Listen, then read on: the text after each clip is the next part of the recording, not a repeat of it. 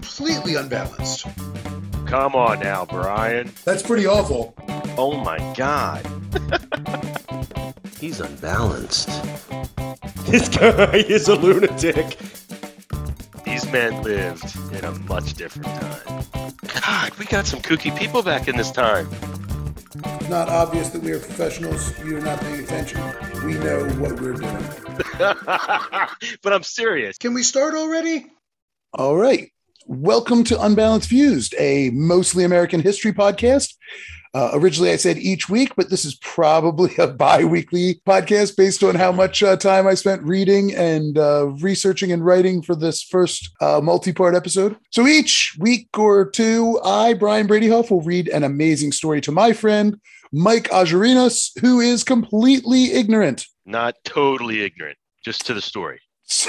so you say. Just got to keep reminding everybody that. So, Mike, what is your sunshine this week, buddy?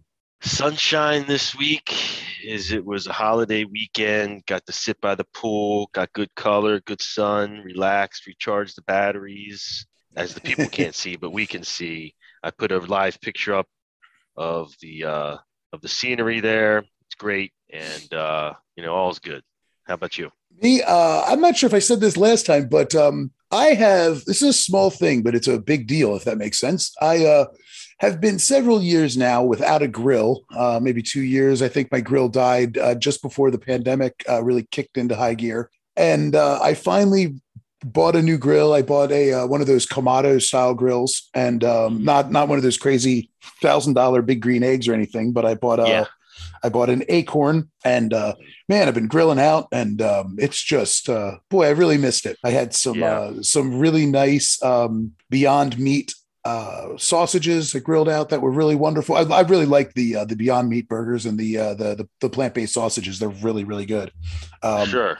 it's you know it's a nice way to mix it up. I, I used to be a vegetarian for uh, for I guess about a year year and a half, and um, and then Ella was born, and uh, as she started eating solid food, um, we kind of decided, well, it's it's not really fair to make her kind of you know we should give her a variety as she gets a little older, see what she likes. Mhm.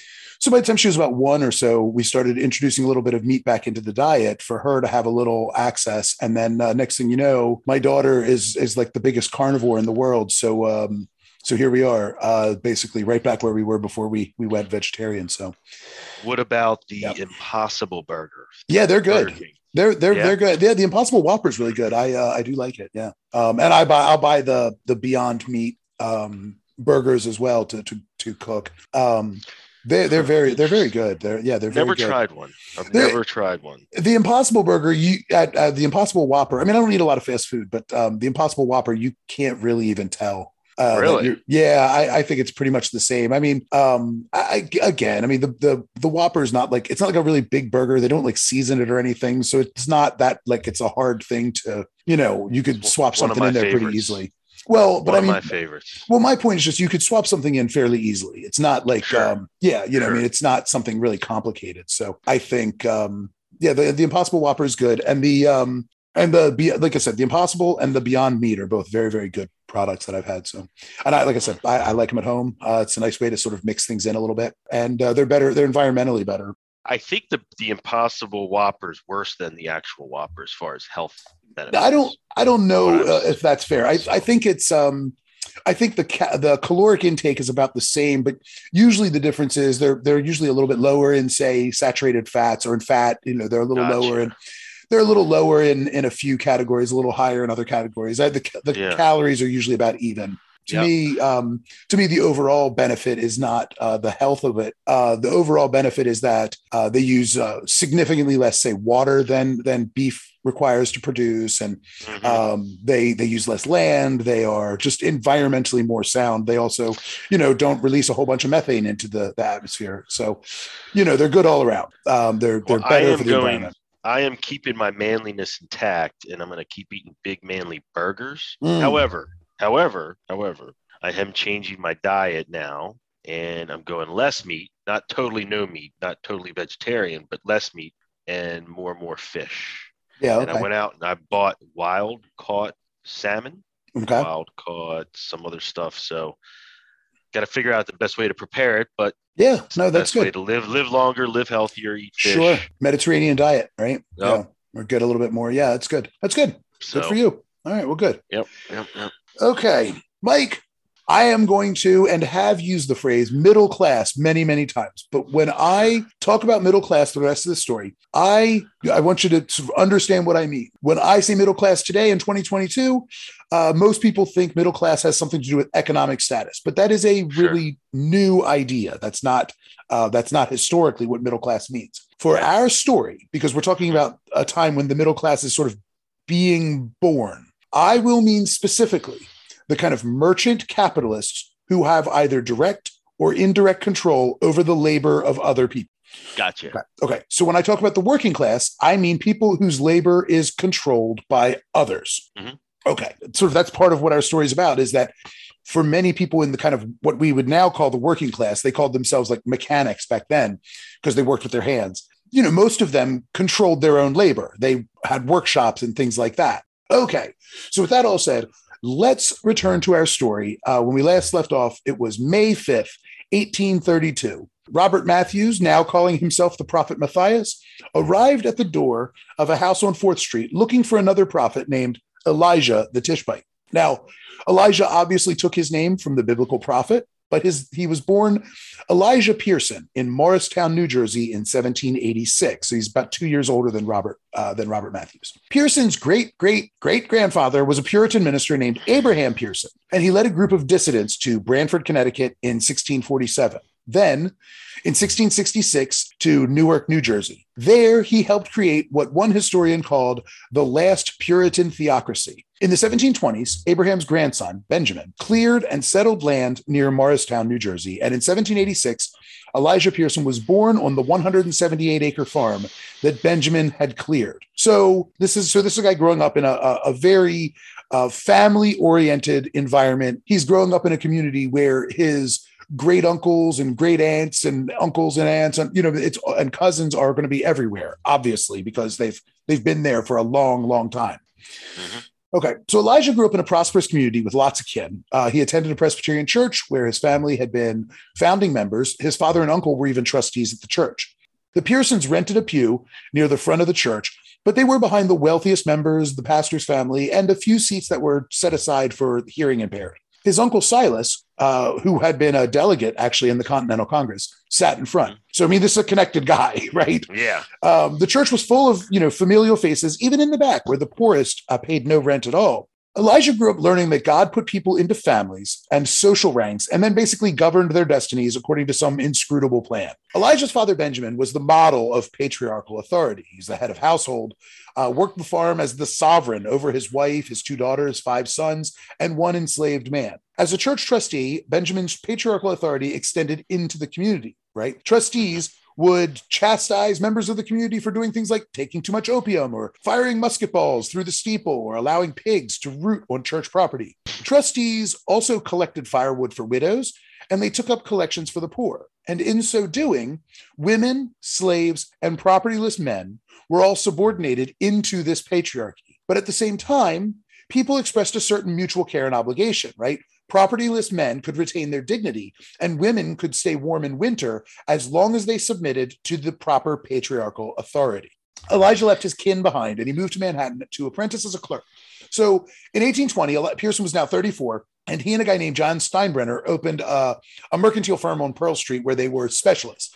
They capitalized on the changes of the market revolution, um, particularly in agricultural products, and the demand for the finished goods in like these upstate towns. So they were wholesalers. They bought imported goods at auction. They split them into smaller lots. They resold them to country shopkeepers, right? Mhm. They were part of this new breed of businessman. We actually saw looked at this from the other side where Robert Matthews would like take trips into New in Manhattan in order to buy things when he had his shop. Right. So by this time, most of the real estate, the the wharves, the shipping, that was already owned by New York's old elite families. But the Pearl Street merchants were a new kind of self-conscious middle class, right? Men like Elijah who they operate in this new middle space. They didn't have inherited wealth or inherited farmland. So instead they had to be driven by individual ambition, the accumulation of money and risk taking. Um, all kind of new ideas. Marrying early, having large families, and uh, the aspirations to a patriarchal kind of existence wouldn't have made very much sense to them. Uh, it would have actually doomed his career, right? So Mhm. by his mid 30s, Elijah Pearson was financially successful, but he was all alone. So the elites in the city did things like drank wine, wore fine clothes, and courted women with fashionable tastes and expenses. Many of them kept mistresses, and most did not attend church. But the ones who did would normally attend like these grandiose and elegant, uh, elegant Episcopalian or Dutch Reformed churches that Elijah looked at. He saw them as social clubs for the rich rather than houses of worship. Um, Right. so the, we're talking about the, the elites are like men and women with no real fear of God's judgment. Rather, uh, if they thought of God at all, they saw him basically the way they viewed themselves. A bunch of like they see themselves as jolly, kindly gentlemen, you know. so they see God kind of the same way. Sure. On the other hand, the city was teeming with uh, the kind of wretched poor, right?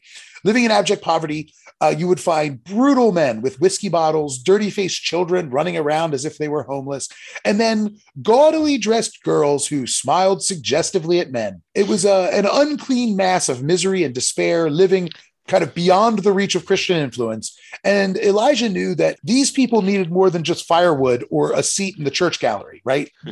the middle class he occupied was kind of between the careless rich and the vicious poor. And Mhm. most importantly, the people in his middle class, they recognized that they were in this this sort of middle space, right? This middle social space. Right. Okay. Because it was new. So they were trying to figure out what it meant. So Elijah joined the Brick Presbyterian Church, where this Reverend Gardner Spring was uh, had sort of turned the church into a center for evangelical missionary societies. Um, they all began as kind of male missions, which is not surprising, but they were very quickly replaced by female missionary uh, groups. And they would go into New York slums, appalled to find one preacher reported, quote, the laboring classes were drowning in a sea of Sabbath breaking, laziness, promiscuity, drunkenness, and utter ignorance of the Christian religion. Unquote. Hell yeah. Now- That's- Uh, you know, this isn't like the first time charity has ever existed, obviously, right? Um, the elite charities that had been kind of around for a long time, they'd all, the, the people in those uh, elite charities had all seen the same things, but they interpreted uh, poverty as the natural order of things, right? And they just basically thought nothing could really be done about it other than police actions or noblesse oblige, like uh, the Mhm. so something changes because of the trade disruptions from the War of 1812 and the Napoleonic Wars, and of course the War without Summer, uh, which led to an explosive growth in poverty in New York. And so for evangelicals, the causes and solutions to these problems were very clear. Poverty and disorder were not caused by original sin or by God's inscrutable will or even by the market revolution. Poverty and disorder, the suffering of the poor, was the result of failed families, bad moral choices, uh, or and as one missionary put it, the suffering of the poor were the immediate effect of ignorance and vice. I love So- this guy. This guy knows it. Yeah, so the The poor, are poor the poor are poor because they make bad choices. Correct. Agreed. Yeah, sure. That's a very, very huge part of the reason I know what you're saying. people are poor. Yeah, well, so here's the thing. According to them, the poor did not need better wages, schools, or services. They didn't need handouts because they're just going to make bad moral choices. No, Correct. what the poor needed was prayer, not housing. Yes. They needed prayer, not housing. They needed Housing, not, not clean water. they needed right. They needed moral instruction, not affordable food. Not affordable food. They needed godly friends, not schools. The men who drank were lazy. They avoided work and they brutalized their families because they were like children that needed instruction. So I have to editorialize for a second because uh-huh. I hate these people so much. I can't even stand it. They are so utterly condescending. This way of, of thinking is just off. I just can't stand it. It's the, well, if you give something, some people something for free, they won't have any incentive to work, which of course is absolute garbage. I mean, um, we, we certainly have given billionaires lots and lots of stuff for free, and we don't worry about whether they have incentive to work. Anyway, it's just I so mean, I- condescending. I, I, think a lot of what they what that person just said is very true. I know you do, but you're wrong. Because here's the thing. I just do. It's just I, I know I've seen it. I know because I've seen it happen, and, and it's always brought up, especially when you're talking about giving out uh, money in any kind of way, shape, or form to help economically or whatever. If you look at why people are in certain conditions and situations, it's typically a couple or one or a few bad decisions that they make. And so, if you make a bad decision, decision, you should be forced to suffer for the rest of your life. So, no, no one said that. No one said that. Well, here's- here's- here's- that's why they're that's why they're there. I'm just I'm not saying no one I- I force understand. them to Here- suffer, but here is one of the things that I, that bothers me about this line of argument. It is aside from just the condescension. Let's even take the argument at face value. Let's assume it's true that people, if you give somebody, if you give people something for free, they'll have no incentive to work, right? So even if that's true, so what? Like, I If don't we believe- point. Well, hold on. But if we believe that we should not just allow people to die, right? That the whole point of government is to protect our basic needs.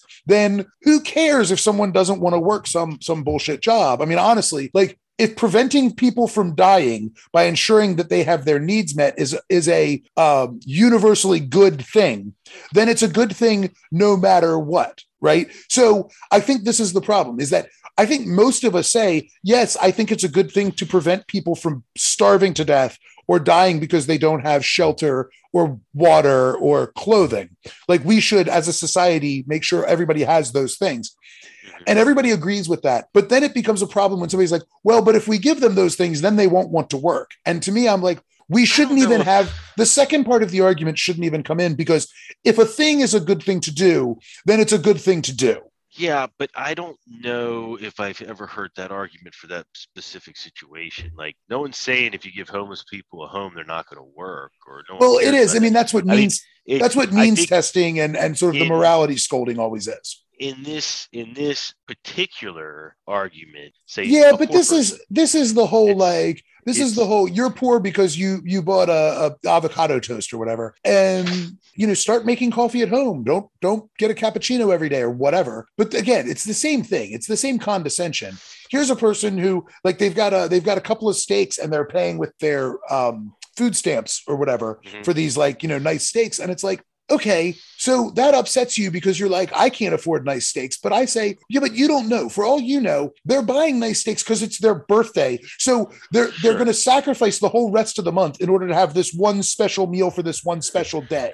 So sure. you don't know like you know i mean it's it's like the it's it's not as if they're going to get more money when it runs out you know what i mean like you've got No, no. you know I, what i I mean get and so what it's you're like saying. yeah I, I get what you're saying, but but here's the thing. This is time and time again, and I was in this boat too. At, at one point in my life, I, I I was guilty as sin of this. I've seen example after example after example. It, it- when when people that don't have money, typically, when they get money, come into money, they mismanage it immediately. no you're going to put it in you're going to put it into the economy to buy the things that you've denied yourself never for, been forever. able to do. yeah of Right. course of course And I, I, I was in that same exact boat, so I know exactly the scenario. Like you're broke for so long, and you're like, you go without, and you see things, you're like, yeah, I just wish I could have. I wish I could. And then finally, you have money, and it's like, I'm I'm doing something for me. I'm gonna do. I'm gonna take that vacation I couldn't take. I'm gonna finally get the car. I you know I'm gonna get rid of this crappy car and get a nice Sure. car sure and and all those things are, are not the best decisions and that's in a nutshell what happens a lot of times with poor people and just to say poor people i'm not saying that in a derogatory way or no i understand. but, you know Sure. people that struggle sure. it's just they just make terrifyingly bad decisions. Well, sure, because when you don't have needs, Mhm. yeah, I mean, when you don't have to worry about your needs, of course you're gonna have a different attitude. Of course, there's there's absolute needs okay? So if someone comes into money yeah you got to put money towards that no question about it. What i'm talking about isn't the needs it's the wants well, sure, that, sure. that take all that money it's the wants It's- the it's the- materialistic stuff it's the little things that make life worth living, and and also it's also what our entire society, uh, our entire economy is based on is consumption. So all of the forces of pressure are on people in the the lower end of the economic spectrum the pressure is on for them to always spend their money. I mean there you have social forces pushing you. You have, you're bombarded with advertisements. You're bombarded with with you know which are which are you know psychologically crafted to uh Sure. to tap it you know to to manipulate you. And so yeah so every every pressure out there i mean I'll, I'll never forget you know after 9-11 george bush was like the terrorists will win if we don't go out and shop. Like Yeah, yeah, the pump. You know, the- yeah, yeah. he- everybody go out and shop and it was like Right. i mean if if ever you needed to know what, what's important in our society there you go i mean it's it's crazy right. So Right. anyway, Um, all right. But yeah, I mean, I I I understand that there is a, a mindset, no question, but there's a lot of social pressures that uh, are sort of built into that mindset as well. But anyway, anyway, let's let's we gotta we gotta we gotta press on, Mike. We got we got we got to get to the good stuff.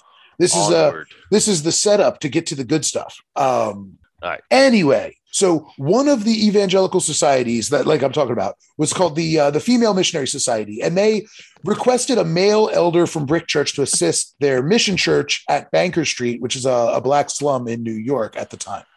Elijah volunteered. The, the FMS would challenge uh, Elijah's entire framework about patriarchal authority and God. The uh, FMS was head was basically a headquarters for like middle class women who conducted home visits uh, among the poor to pray with them, and they relied on these home visits in order to exert their moral authority. We we talked about this last time. This women's sphere of the home. This is uh, kind of an important thing to understand about this whole movement. Again, I this is uh, I, it's a little bit into the weeds, but and maybe a little bit hard to understand, but I think it's important. So if um, if conversion, if you know your conversion to Christianity is ultimately just a matter of personal prayer and your submission to God's will, right? It's a thing that you can do, right? You can affect your own salvation. Then the idea of this, take it to its logical conclusion, is that you, the individual, could ultimately overcome sin slowly, steadily in your life. And if you could overcome sin, it's just about your own personal discipline and submission, right? If you can do that, then you could ultimately, one soul at a time, eliminate sin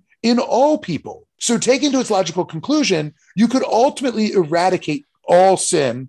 And if sin can be eliminated, then the entire logic of hierarchies, including government and including family, they all rested on a lie. The lie being that it is corrupt human nature that justifies or necessitates worldly power. But if corrupt human nature can be overcome, then there's no justification for worldly power other than authoritarianism or power for power's sake right so this is the this is the underpinning philosophy of the even these this evangelical christian movement right they look and they say if we can achieve perfection then the power of law the power of fathers and husbands and social customs and divisions not only are they unnecessary but they are an active hindrance or an unjustifiable barrier between God's mercy and individuals. So, worldly power was the primary cause of all the disorder in the world.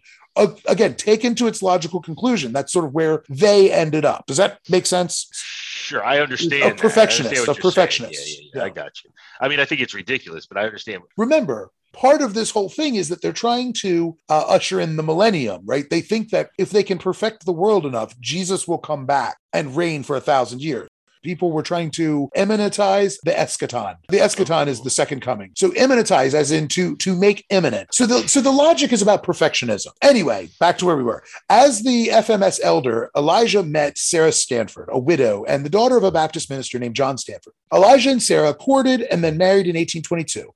And Sarah was kind of the embodiment of this new evangelical woman. She was intelligent, well informed, she was self assured, she spoke with quiet confidence with both men and women. And Elijah left his church and joined Sarah's uh, South Baptist Church congregation. By the middle and late 1820s, Elijah Pearson was at the forefront of the evangelical movement, actually. He was writing its manifestos, he was leading its crusades, and all the while, Elijah continued to have remarkable success in his business. In 1823, the couple purchased a, a three story townhouse on William Street. It was uh, pretty posh. It cost seven thousand dollars, which was uh, which is about one hundred ninety three thousand today, which doesn't sound like much for New York real estate. But to put it in perspective, they paid seven thousand dollars at a time when land cost about two dollars an acre. So, I wish. I wish. Woo! Could you imagine if that got passed down one generation to the next, and then it just landed in your lap? That's uh, that's Hmm. that that has. I think that's how we can trace like forty percent of the wealth in this country yeah, from Homestead Act. In 1825, uh, Sarah attended prayer meetings that were led by this woman, Frances Folger. She was the wife of a Wall Street broker, and she believed the ultra evangelical idea uh, called retrenchment. Basically, it was a rejection of all luxury, no luxury in diet, clothing, uh, furnishings, uh, whatever. Now, Frances was a firebrand. She organized women into pairs to go unannounced into respectable people's homes and pray for their conversions, whether they were welcomed or not. And um, which I th- I just find objectively pu- funny. These like pairs of women, sort of you know, busting through the door like to pray for people to convert because because they had fancy curtains. They would be like, "Oh, you're living in sin. You have fancy things here." Uh, Yep, it's pretty yep, fantastic. yep. And of course, respectable people hated this for not just because of the intrusion, right, but also because now explicitly or implicitly, they were lumping respectable people in with the kind of working class slums where it would be perfectly acceptable for middle class people to do exactly this. You see, to like bust into people's houses and tell them Mhm. that they should be ashamed of themselves that they've made bad moral choices. She's doing it to the to like the middle class. You, you know what I mean? So it's a whole it's a whole thing. Anyway, in 1823, Frances began visiting her husband's cousin, a young, handsome hardware merchant named Benjamin Folger, and his wife Anne. Now, Anne Folger used to be Anne Disbrow. She was the daughter of one of Manhattan's old money families, and by 1825, after a few of France, a few years of uh, Frances visiting them, Anne wore the simplest clothing. She fasted regularly, and she would host Frances's prayer meetings in her parlor, while Benjamin sat somewhere else in the home. Soon after, Sarah began attending the prayer meetings, and then Elijah joined them as well. So anyone who felt the direct inspiration of the Holy Spirit could speak. Some would claim gifts of prophecy, others would interpret dreams and visions, others still would perform miracles like healing the sick through prayer. Um, all the attendees denied the sanctity of marriage. They believed that a chaste and celibate life was the only truly religious, uh, truly righteous, and holy path. Now, some of the more skeptical neighbors referred to this group as the Holy Club, and Elijah and Sarah attended the Holy Club for three years. In 1828, God began speaking to Elijah directly. Now, Elijah had always been prayerful, and he'd always spoken to God. But in 1828, the Holy Ghost started answering him Mhm. in That's not a good English. He started answering him in English. And Elijah wrote it all down, uh-huh. which is kind of great. Yeah, it's not not necessarily a, a good sign. You'll see where it goes. All right. In uh, in 1828, uh, Pearson called for the immediate conversion of all of New York City, um, which you know would be no small no small task. That's for sure. Sure. And I I call for the immediate conversion of the entire city of Manhattan or the entire city of New York, rather. Uh, okay, all right, buddy. The Jewish community would like a word. Um, you know, at uh, I mean, I think about all the Irish Catholics who are like, "You want to do what?" Um, right. At because you know, because I mean, Catholics were not very much not considered Christian, right, uh, by the ones who called themselves Christians. So, okay, at South Baptist, he did some things that also uh, alarmed uh, some powerful people, like he denounced Sunday collections. He denounced auctioning pews as desecrations that reinforced worldly hi- hierarchies and made the poor feel unwelcome in God's house. So his agitations caused quite a stir, and in December of 1829, the Pearsons moved to Bowery Hill. There, Frances had established something called the Retrenchment Society. They dressed only for modesty and warmth. They sold all their jewelry, their fashionable clothing. They got rid of expensive furnishings, mirrors, upholstered furniture, curtains, carpets, all that stuff. They even simplified their diets, sometimes living on bread and water alone or fasting for days on end. Among the young, wealthy Christians who moved to Bowery Hill were Benjamin and Anne Folger. By February of 1830, Elijah organized an independent church and he was preaching. He often fasted for multiple days at a time. His sermons were full of prophecy, visions, and other direct revelations from God. Now, all of this might seem odd, but it's important to know they were consistent with the general anxiety that was felt by the kind of religious middle class that was actively trying to define what the proper standards of decency and proper standards of material comfort were, right? Like this was part of a kind of ongoing middle class project. Bowery Hill was not a place of lunatics. It was a p- place of respectable people who were at the cutting edge of a kind of new experimental evangelicalism. So, you know, they, they may have been out sort of on the fringes or the cutting edge. None of this was crazy. All right. So the Pearsons started teaching at a Sabbath school for prostitutes uh, at the women's prison in 1828. I know it's a nice transition. uh, in 1828. Then started visiting prostitutes in their homes after they were released. So, uh, School for prostitutes? a Sabbath school for prostitutes at the women's prison. Got you. So they got locked up for prostitution. Correct. And they got sent to this school. So yeah, they so they you know essentially mission work. They're doing like a missionary Sure, school. sure. Yeah. And then they sort of establish these relationships. And so they start visiting prostitutes in their homes after they get out. Because again, remember, for the evangelicals, this is all this idea that women are supposed to be the, the sort of moral bastions of the home. So you've got to go to the home. After they were released, there in some of New York's worst neighborhoods, like Five Points, surrounded by feces and garbage, stepping over passed out drunks and walking around dirty children. They San would listen. Uh, they would listen as women told uh, these harrowing tales of their descent into vice and sin. Most of these women were transients or vagrants who engaged in sex, uh, sex work temporarily, but they very quickly learned what the middle class do gooders wanted to hear. And so they told them tales of abusive fathers or husbands and evil seducers. They talked about how they were plied with drugs and violated, and now their reputations were in tatters, so they had little choice but to continue. Others revealed how they were domestic servants, but they were sent, quote, sent into a room with some man, or rather a monster in human shape, and compelled to submit to his vile purposes, end quote. In the stories, so in these stories, the Piersons recognize the contest between Christian love and patriarchal power, right? Again, they're they're trying to perfect the world by breaking down hierarchies. So they see this patriarchal hierarchy as, as a real problem. So, but I, really quick, I want you to just I want to just like say, if you if you just step back and think about what's going on here, these uh these the prostitutes are like, okay, so they figure it out real quick. These like you know rich people come into their communities and are like want to help them in in some way right i mean Mhm. they're they don't you know they don't know exactly how they they might help but they they want to help them so the, the these prostitutes figure out really quick that these people don't want to know. I'm just i'm not able to make rent this week so i prostituted myself a couple times just to get the to, to make ends meet.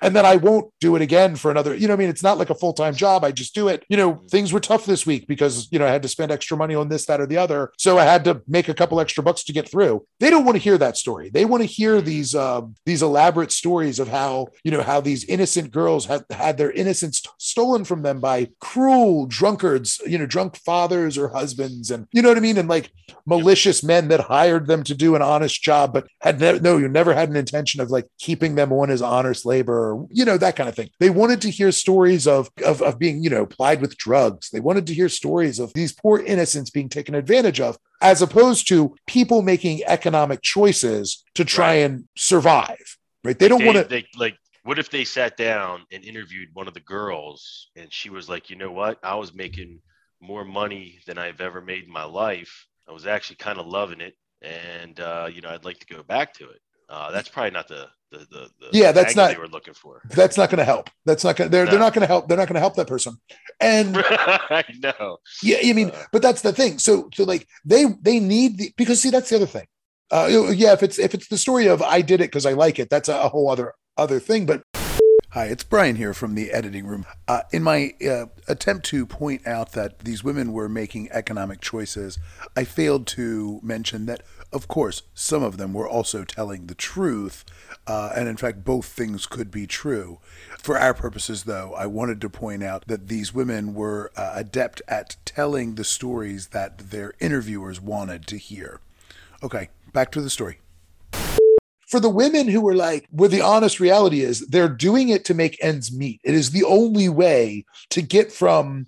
It is the only way to get from, as we would say today, paycheck to paycheck, is to Survival. is to turn a trick here or there just to make all the ends meet. Yeah. And if they were to tell that story, while people like Elijah Pierson are making money by like buying for a dollar, selling for two, um, Yep. you know, because because he has access to auctions that working class people don't, and things like that. So Yep. he's making money because of special knowledge, as opposed to any skill or.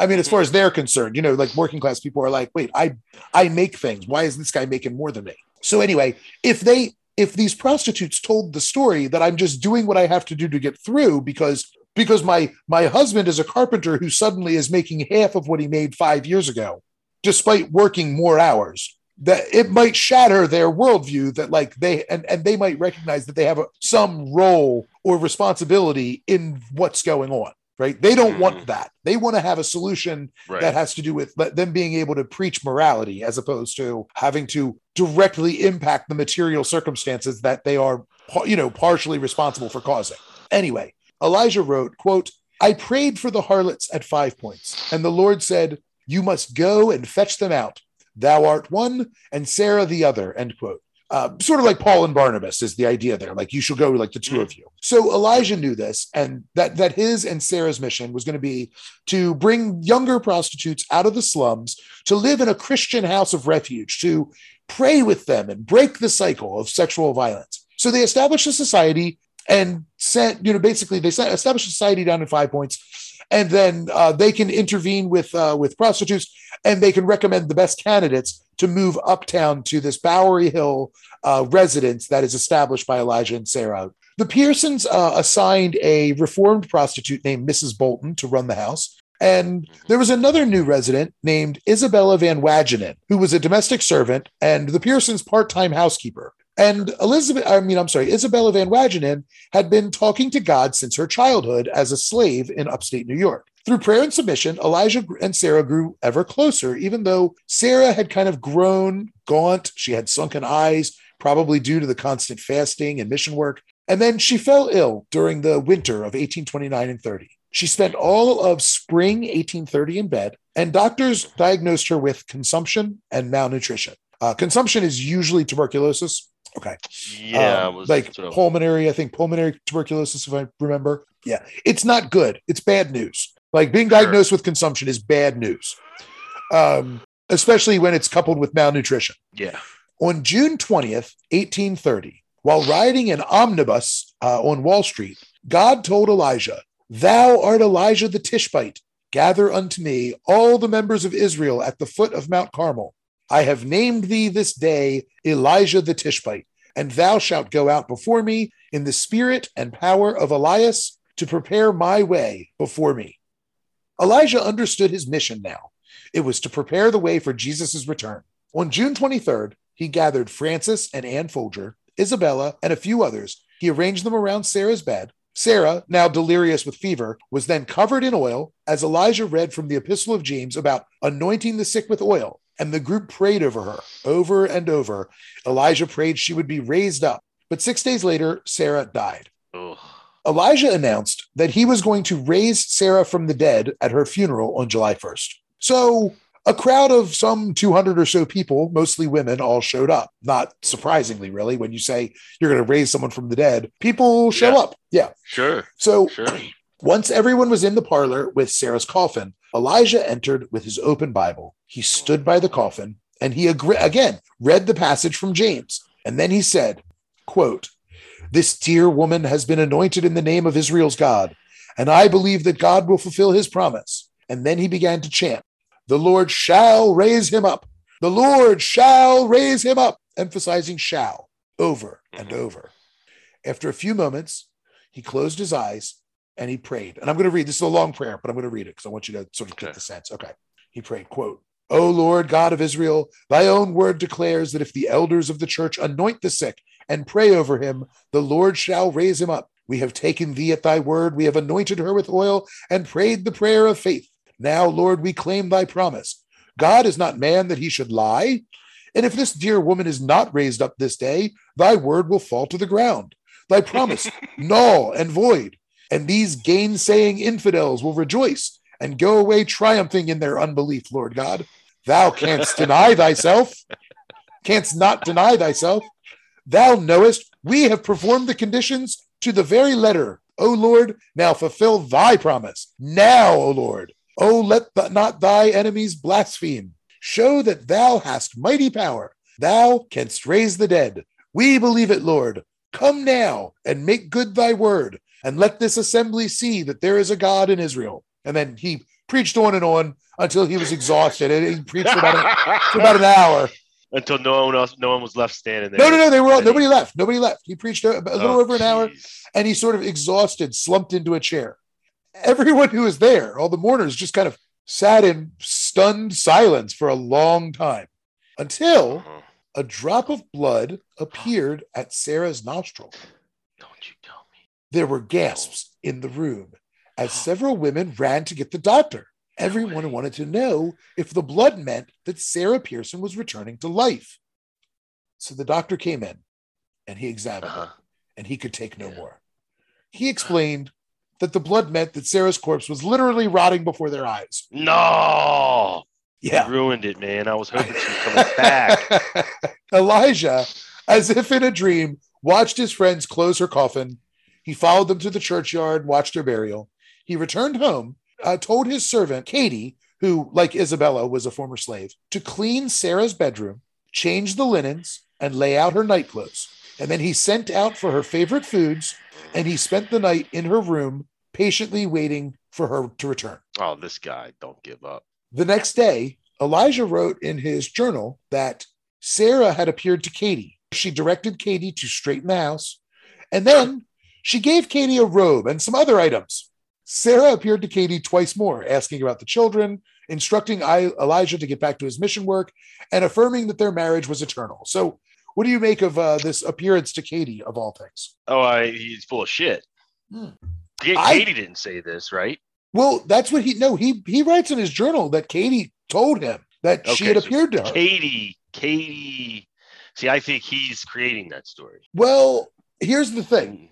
I disagree. I think the first story, I think Katie, you know, Katie has been his uh, housekeeper for a long time. She knows them. She's not part of the family, but certainly, you know, like a part of the family. Sure. And she sees him suffering. And she probably thinks, if I tell him that she came to me, maybe it will cheer him up. I mean, think about the messages that she sent. Although the first message is the best one. Mhm. Well, listen, listen, you know, Mr. Elijah, like, you know, she came to me last night. She said, Katie, I want you to clean up the house, you know, make sure the children are taken care of. And then I want you to have my robe and some other things of mine. Please take these things of mine. You can have them, Mhm. which I think is pretty opportunistic. Mhm. right, right, You know, right, right, right. Uh, yeah, she also told me she wants me to have her robe and yeah. her, her now, now, now, granted, they've been living pretty austere life, so you know nothing's real Right. fancy. You know, Katie's Sounds like probably the- Katie's probably of like, I, litter. Yeah, Katie's like, I, I wish we still, I wish they still had a gold watch, but you know, but they're living, they're living uh, pretty austere. So um, she's like, so I guess I'll just take the robe and whatever other items I can find some value in. and then you know, I think then then she appears to Katie two more times, and again, the things that she said, like Sarah appears to her to ask how the children are doing and to tell Elijah to get back to his mission. She wants Katie to tell Elijah that their marriage is eternal. I mean, I think Katie's just trying to be like a good friend to some degree. And Mhm. I think when you know you're doing things like she wanted to know how the children are doing is kind of a hey, you, you know, you have to get out of this funk and remember you got two daughters to, to take care of. You know what I mean? Like things like that. right. So Right. I mean, I, th- I think it's just, I mean, I think I think the robe part is funny, but I think by and large, this is just like a, you know, you see your friend suffering and you're trying to like, okay, maybe this will get through. Right. Yeah. Yeah. Yeah. but I do Uh, like how she took all the shit. yeah. She also wanted me to have I could see her. I could see her standing there looking around the room, going, "She definitely wanted me to have the uh the robe and let's see here. And Well. it's the weird. So three thousand dollars, she said, for some weird reason, three thousand dollars is what she told me I should have. she wants And you, to sign you. over, yeah, sign over the deed to the house. right, and you go out and start working and and Yeah, continue to work hard to support every your your children and me. sure, sure, sure, sure. Yeah, no, there's uh it's pretty funny. Um, so She wasn't even subtle about it, which is the funny thing. well, I mean, again, it's wh- what do I know? For all I know, Katie is. I mean, she's sort of part of this church too, so she's is baked in the culture as well. So you know, there is. I mean, these are people who are seeing visions and having prophetic Now, dreams and all of that let me- stuff. Let me ask you this: in around these people around this time, Sure. are, are they doing a lot of like peyote or mushrooms or anything like that, psychedelics? No, not No? not in particular. I mean, there's opium, but uh, these people are not. I mean, you know, they're really preaching temperance in all Mhm. things. You know, I mean, they're Sure. you know they won't even wear nice They clothes. Right, right. They don't drink. They don't do anything. They're not. You know, they're they're kind of avoiding all that stuff. So They're like Uh, they're like the dad from Footloose. correct, correct. Back to Footloose. no- yes. No dancing, No. no fucking smile. Don't even smile. Don't even fucking smile. right. Ex- exactly. That is exactly correct. All right, hang on a second. We do go- not smile. Our people do not smile. Wipe that smile off your face. So on July 4th, Jesus told Elijah, quote, if thou wilt preach my gospel, thou shalt have thy wife, end quote. So- yeah. Elijah now understood that if he committed completely to his gospel labors, Jesus would return Sarah to him. In October, Jesus appeared in the flesh, laid his hands on Elijah's head. He said, Receive ye the Holy Ghost, as my Father hath sent me, even so I send you. Whosoever sins you ye remit, they are remitted unto them, and whosoever sins ye retain, they are retained. Go into all the world and preach the gospel to every creature. Jesus continued to talk directly to Elijah through December, but always focused on the promise of returning Sarah. By the end of 1830, most of Pierson's evangelical friends had abandoned him. not, not, not shocking, really. he should have kept a lot of this to himself. well, what I love is like the most sort of radical Christians uh, that are his friends are like, yeah, you're going a little bit too far with Jesus talking to you, buddy. I mean, we believe in stuff, but uh, I don't know if we believe this. we just uh, don't believe you. right. Um, but he was undeterred. He he fully accepted Christ's promises, and he grew strong in his new identity, the prophet Elijah, John the Baptist, Elias. He would pave the way for Jesus' second coming and reunite with Sarah so they could work wonders and perfect the world. Early in 1831, Pierson quit his business on Pearl Street. Now, at his most prominent, he was worth about $80,000, which is about two and a half million today. So in May uh, of 1831, he left Bowery Hill and he rented a home on 4th Street with Frances Folger and her husband Reuben. Isabella stayed on as housekeeper. Pierson resumed preaching and some familiar faces returned. Mrs. Bolton, Anne and Benjamin Folger, and Katie came back. He also gained some converts, including Sylvester Mills, a merchant who was deeply depressed since his own wife had died. Now, during this time, Elijah's only social contacts were Jesus and his congregation, who mm-hmm. would go into the city and distribute tracts to invite people to come and hear Elijah the prophet, uh, come and preach against pew rents, to preach against Sunday collections, and against preacher salaries. so, so, again, very popular with the preacher class. and, and so it went for a year until May 5th, 1832, when Isabella answered a knock at the door and escorted the prophet Matthias into the parlor to meet Elijah the Tishbite. And that's where we left off part one. You know, we're picking right up there. Okay. So there yes, we are. Okay. Yes, yes, yes. Matthias quickly sized Elijah up as the kind of man that he oh, he was railing against. He was a merchandiser who made money doing effeminate mock work that ruined the lives of better men. He had freely shared his God given patriarchal authority with a woman. And when that woman died, he mourned like a little girl and he cried. Oh. He prayed on his knees. He allowed women to speak out of turn. And when Matthias saw Sylvester Mills, he knew he was much the same. This enraged Matthias. These frightened men were ruining the world in the last days of the Gentiles, as far as he was concerned. Matthias explained his mission to establish the Father's, not the Son's, kingdom of truth and to redeem the world. He explained how the Father's kingdom had begun with a declaration of judgment at Argyle on June 20th, 1830. You'll remember that's when he fled with his kids and he got arrested for interrupting a church service remembering he was at his sister's house in Argyle. Mm-hmm. Right. Okay. June 20th, 1830, that date really piqued Elijah's interest. It was the date Jesus talked to him and transformed him into Elijah the Tishbite. Now, this is a lucky break for Matthias, right? he says, Oh, that date's really important to you. Interesting. So finally, here on 4th Street, Matthias said he had discovered the first Jew worthy of entering his kingdom. Elijah the Tishbite, joined by the spirit of John the Baptist, and Matthias, the spirit of truth, had finally arrived after Elijah had prepared the way. For Elijah, this clarified everything.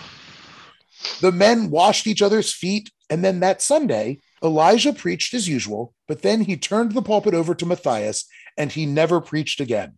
Now, there was a Mr. Sherman who rented part of Pierson's house. He ran a school there, I guess. And he saw Matthias and called him an impostor several days into all this. He saw he said he was an impostor. He shoved him down and he pulled his beard. like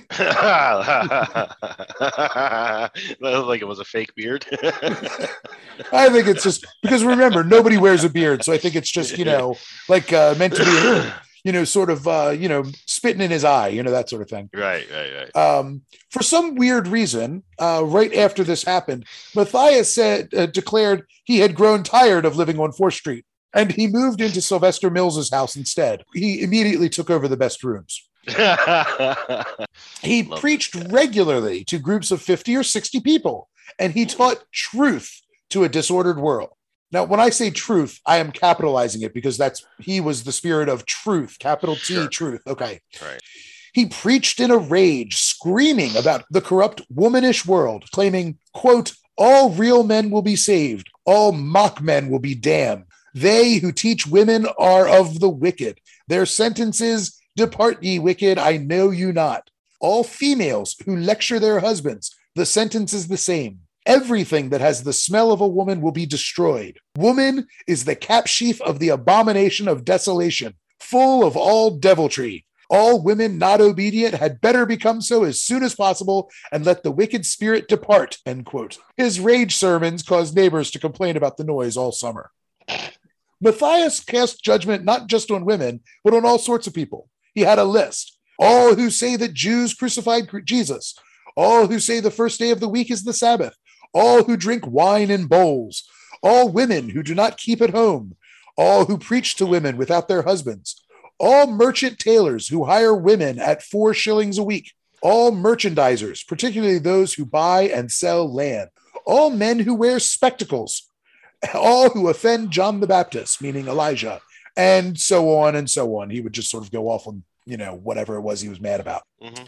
There's a couple I really like. The merchant tailors who hire women at four shillings a week. If you remember last time we talked about the tailor strike, um, you know that's that was part of why I wanted to tell that story because he rails against tailors and like about like merchant tailors who aren't hiring you know the skilled craftsmen they're hiring women to do the work instead at, at Right. lower rates yeah yeah yeah i Yep. cannot for the life of me understand all men who wear spectacles like i'm not sure why wearing glasses is so offensive to him it's i, I would was- love I think it was a sign of the upper class.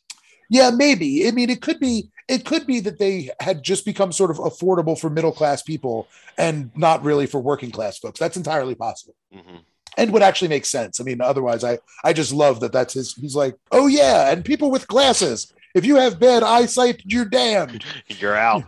you're you're you're right. God God says goodbye you know. Um, anyway, okay. So he explained that he was the spirit of truth and he could enter any body, take any shape, and had been doing so for thousands of years. His spirit had given life to all things and had given Adam the male governing spirit. When he was asked about Eve, he said she tricked Adam when he accidentally left his spirit in another part of the garden. Well, wait a minute. If, if, he, if Adam has the male governing spirit, how did he get tricked? Well, he accidentally left it. So she, Yeah, caught, right, she, right, she right. caught him. She caught him in that one moment where he didn't have it. It was it was a mistake. Yep. This this spirit had been in Abraham, in the prophets, in the apostles, and had been Jesus. After the crucifixion, he entered the apostle Matthias. But Matthias made a bargain with the female spirit, the devil. Truth abandoned the world for a time, and Christians reigned.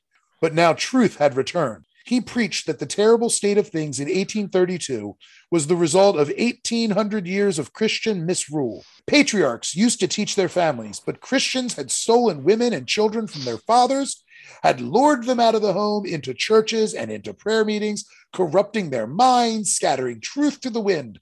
As the young and female learned to read, learned to pray, and learned to think for themselves, poisoning the world. But that was ending soon. Matthias was going to preach until 1836. Any who had not yet entered into the kingdom would be damned. By 1851, the Gentile world was going to burn, and the kingdom would take their rightful place away from the scorched cities in rural palaces, living in luxury, surrounded by worshipful children and dutiful wives. Hmm. so that's the Mhm. that's the promise. Follow him, and in 1851, you get to live in some sort of agrarian paradise. Uh, and he told them the seas were going to dry up in the fire, and green, fertile land would stretch everywhere. Every household would have an abundance, but the surplus would never go to market because there'd be no need for markets, no need for money, no buying, no selling, no wages, no domination of one father over another. Matthias would build a great temple with walls of silver and gold in western New York. It was going to be a new Jerusalem, and the ground floor was going to be a warehouse where Levite priests would re- receive all of these surpluses so that fathers could come in and trade with one another. Matthias's kingdom was not going to be this feminine ideal of retrenchment. It's going to be the opposite. It will be filled with the mythic splendors of Solomon. He spent the summer of 1832 teaching Elijah and Sylvester Mills the ways of truth. Now, Matthias had lived as a pauper, but after his arrival at 4th Street, he lived like a wealthy man.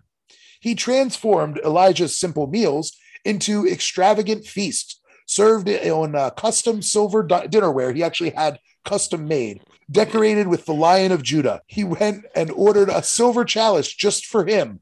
Uh, and then he had the words, The kingdom is at hand, inscribed on all the silverware.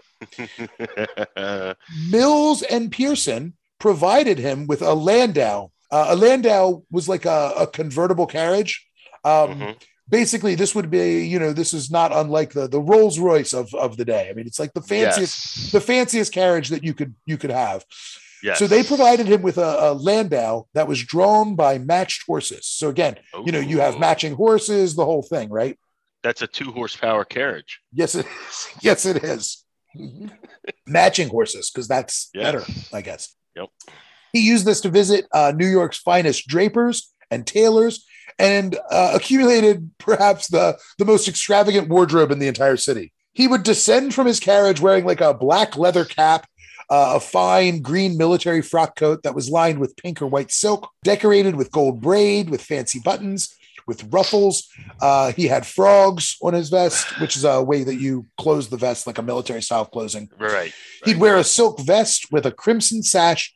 He'd wear green or black pantaloons, a black cravat, uh, and then sandals or Wellington boots. He wore a double edged sword, carried an iron rod to rule the world, and often he had a great iron chain and key in order to lock up Satan. He's something. Uh, Elijah Pierson's former evangelical friends were pretty appalled when they saw him uh, because he's like the opposite of all the things that Elijah believed in like a year ago, uh, Right. or for that matter, like a couple of months ago. Uh, and they had kind of some growing concerns about their old friend. So um, Matthias's pretentious wardrobe was bad enough, but they were really worried also about the physical health condition of their old friend. So some had seen Matthias parading about, and they noticed Elijah sort of with him, quote, in constant and reverential attendance, end quote. One old friend went to Sylvester Mills's home and saw Elijah as a bent man, quote, sitting in one corner in the most humble, meek, and docile attitude that can be imagined, end quote. The bent man had very long fingernails, a scruffy inch long beard, um, and then other people noted that he was terrified of Matthias, shrinking and trembling like a leaf if, if Matthias was angry. Elijah dismissed all of their concerns because he said Matthias was teaching him how to be a real man, and God was speaking to him even more frequently. So it's all okay. Don't worry. He's teaching me how to be a real man, and God is talking to me way more often. It's fine. What Red are you flag. worried? What are you worried about? Uh-huh. In June of 1832, God promised Elijah that Sarah was going to return from the dead at the proper time, and she would be a proper vessel for truth. On the second anniversary of Sarah's failed resurrection, Sarah visited Elijah for the last time. But when she did, she called him my Lord, because, you know, he's becoming a patriarch. Now, Matthias anticipated that there might be attacks on his kingdom. So when he took over Sylvester Mills's home, he quickly removed all the female relatives um, and and uh, a number of his friends that that sort of lived there and frequented there. Mhm. When a Methodist girl came to the door evangelizing, Matthias told her God did not talk to girls, and he whipped her. When Mrs. Bolton argued with Matthias because she was concerned for her friends, he called her a devil and a lewd woman and chased her off. She never returned. Now, Sylvester Mills's brother Levi became concerned about Matthias's expenses. He seemed to be spending a lot of his brother's money. So he got a warrant for both Matthias and Sylvester's arrest on the charge of lunacy. So he's going to send him to the asylum. yep. Now, He- Levi and others, um, they still had a, a weird kind of belief. They thought that maybe Matthias's power over people was sort of like Samson's power in the Bible. They thought it maybe was his unshaved beard. When Levi and the police arrived, uh, the servant, a guy named Galloway, let them in. The police ran in and they held Matthias down. They stripped him, they robbed him, they beat him, and they forcibly shaved his beard. and they arrested uh, Sylvester Mills and Matthias. Now, Mills was taken without incident, but Isabella Van Wagenen tried to protect Matthias, but she was Mhm. beaten. But she kept coming back over and over and over, trying to assist until she was finally threatened with arrest. Now, for whatever it's worth, Isabella Van Wagenen was like six feet, almost six feet tall. Um, Uh-huh. You know, and she she was no slouch. I mean, so she's coming back to help. Like she's she's something to be coming back at it. You know, I mean, she's a Mhm. she's a, a pretty helpful lady to have coming to help you.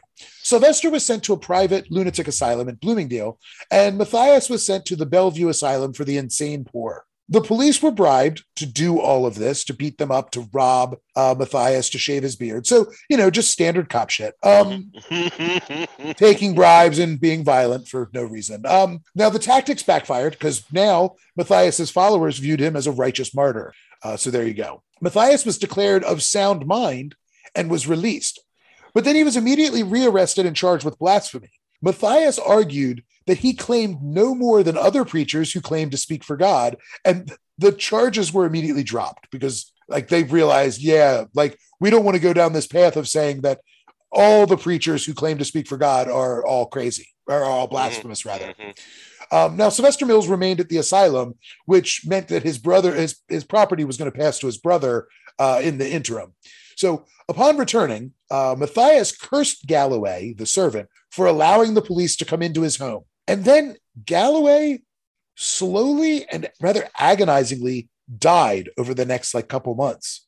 Uh, Oh, that's not mysteriously. Yeah. So Matthias cursed him, and Oh. then he died slowly over the next few months. Now, did he also did he curse him and then also start putting poison like in his soup?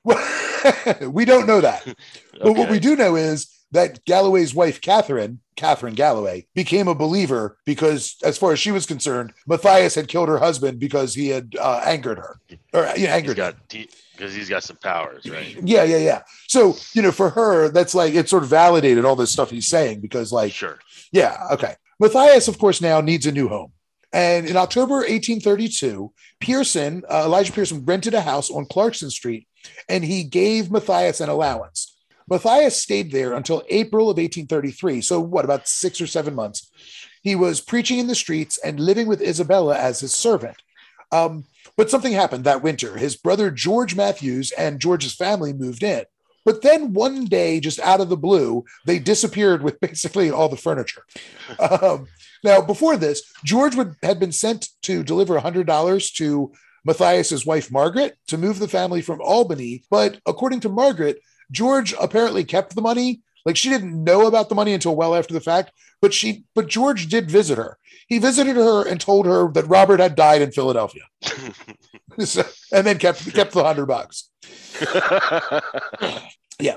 So uh, anyway, back in April of 1832, so moving moving a year earlier again, Benjamin and Anne Folger had moved in with their three children to a, a country estate called at the time called Hart Place in Sing Sing Village. They had a mansion house on 29 acres facing the Hudson River, and Benjamin brought a, a- bought a few commercial properties there. He moved some of his business interests there. Interests. He moved some of his business interests, his, his business mistresses. he moved some of his business interests there from Manhattan. His hardware store would bring him back into Manhattan a lot. And when he would travel, sometimes he would bring Anne, sometimes not, but he often boarded with Elijah, who Mhm. by then had a, a black beard, long fingernails, and long hair. Ew. During these trips, Elijah explained his new theology to them how Christianity had been the work of devils, that God the Father was going to set things right. Elijah warned Benjamin that Anne must not be allowed to preach and teach any longer, that Benjamin must regain control of his own house. By July of 1833, the Folgers had pretty much come to believe in the kingdom. And in, in August of 1833, like one month later, the Folgers returned to their residence at Sing Sing and they found Matthias was there and had been there for a couple of days. So they, they invited him to stay the weekend. Uh, several weeks later, he's still there.